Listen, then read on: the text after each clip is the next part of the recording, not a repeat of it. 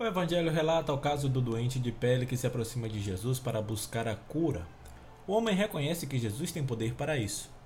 O mestre, cheio de compaixão, transgride as normas legais que eram impiedosas com o sofrimento dos marginalizados e toca naquele legalmente tido como intocável. Por sua vez, o doente também é corajoso. Sabia que não podia se aproximar das pessoas, mas mesmo assim foi ao encontro daquele que podia curá-lo, tocando, Jesus torna-se impuro para tornar o outro puro. A enfermidade em questão era tida como contagiosa, o que obrigava todo doente de pele a ficar à margem sem poder conviver com a sociedade, nem muito menos ser tocado por alguém. Eram condenados pela sociedade e pela própria religião. Muitas vezes, até uma leve alergia era identificada como lepra.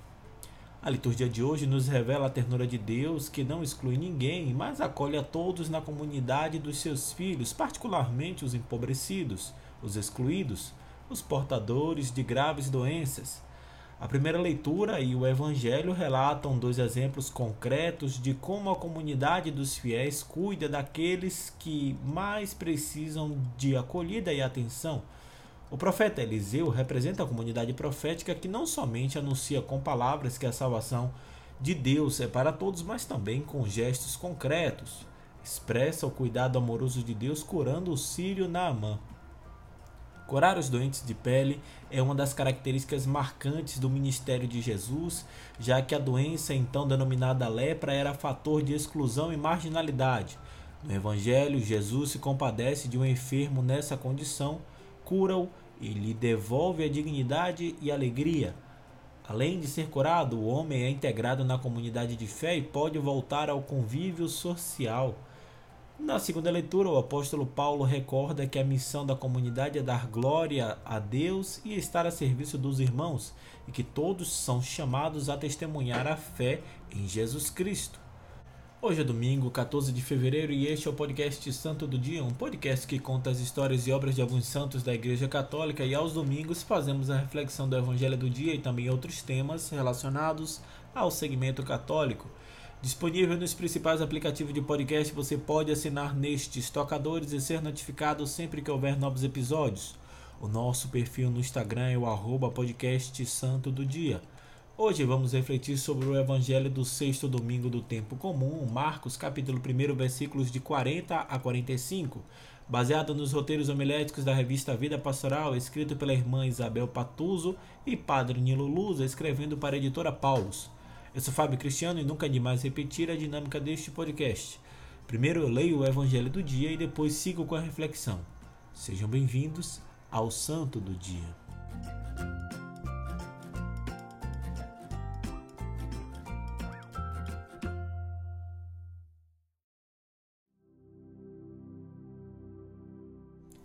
Leitura do Evangelho de Nosso Senhor Jesus Cristo segundo São Marcos.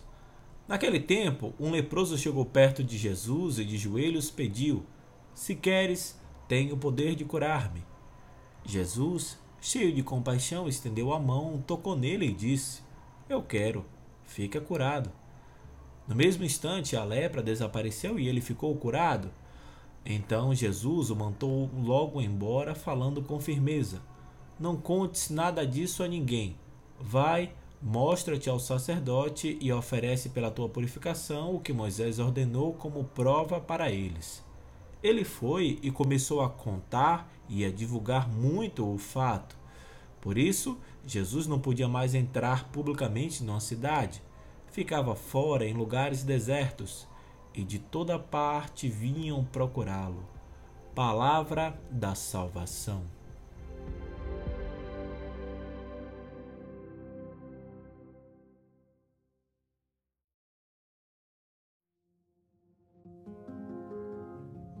O Evangelho segundo Marcos relata uma cura realizada por Jesus. Em virtude da longa tradição, os portadores de doenças identificadas sob o nome lepra viviam isolados e à margem da sociedade.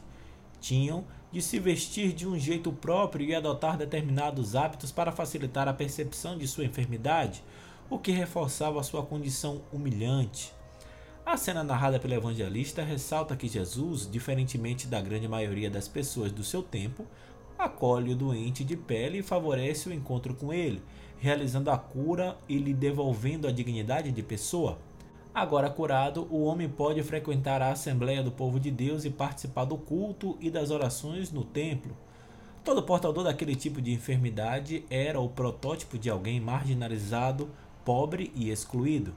No entanto, a fé do homem em Jesus o liberta da doença e lhe dá a chance de uma vida nova. Ele passa a dar testemunho de sua fé em Jesus e também se torna anunciador das maravilhas que Deus operou em sua vida por meio de Jesus.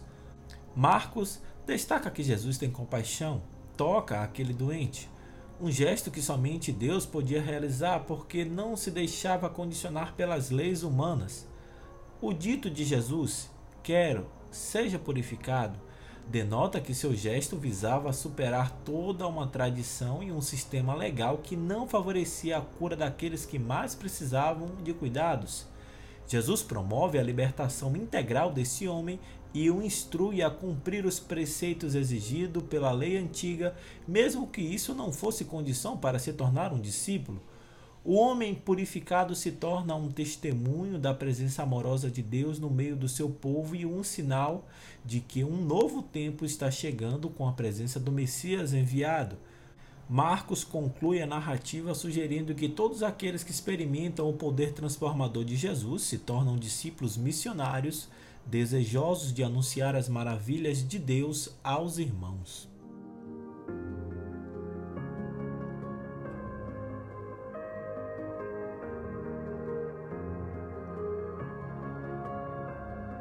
Marginalização dos doentes de pele retratada no Antigo Testamento e no Evangelho era total. Considerados impuros aos olhos das pessoas e de Deus, eram excluídos da convivência familiar, da participação no templo e na sinagoga.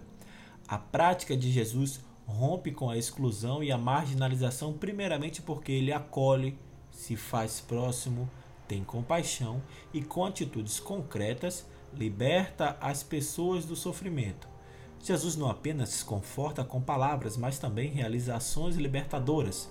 A comunidade dos seus discípulos, seguindo seu exemplo, tem o dever de acolher e integrar todas as categorias de pobres, excluídos e marginalizados do tempo presente. A liturgia deste domingo também destaca a atitude de gratidão daqueles que reconhecem a ação libertadora de Deus na própria vida. Esta é a atitude que os discípulos de Jesus devemos cultivar. Sermos gratos a Deus e àqueles que são solidários conosco nos momentos de dificuldade. Do coração agradecido deve brotar atitudes de gratidão a Deus e às pessoas que Ele põe em nosso caminho quando estamos necessitados.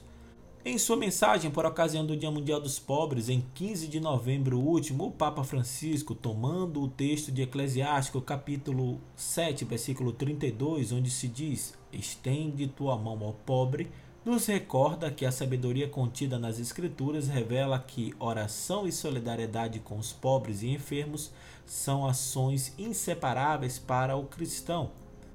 Inspirados pela ação de Jesus, aprendamos que estender a mão aos necessitados é um sinal de proximidade, solidariedade e amor.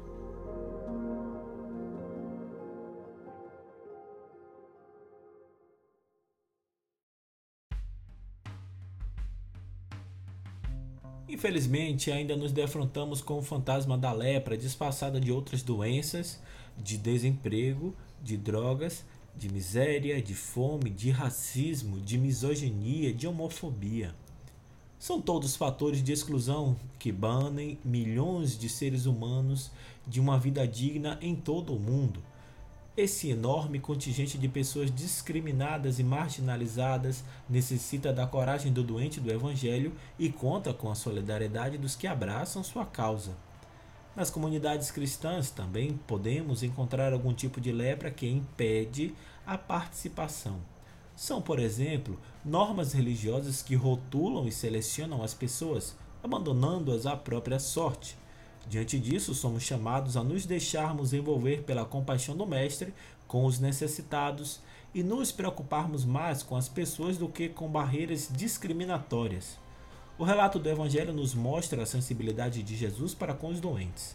é a atitude encontrada em muitos profissionais de saúde que arriscam a própria vida para que o doente se recupere.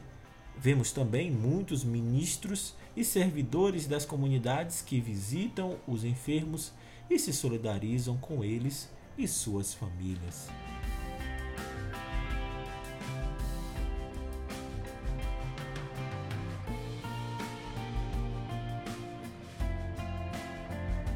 Obrigado por suas orações, carinho e audiência. Se você gostou dessa reflexão, encaminhe, indique ou compartilhe com quem você acredita que gostaria de ouvir também. A você deixo o meu forte abraço com desejos de saúde sabedoria, coragem, esperança e paz. Até o nosso próximo encontro. Primeira carta de São João, capítulo 4, versículo 19. Deus nos amou primeiro.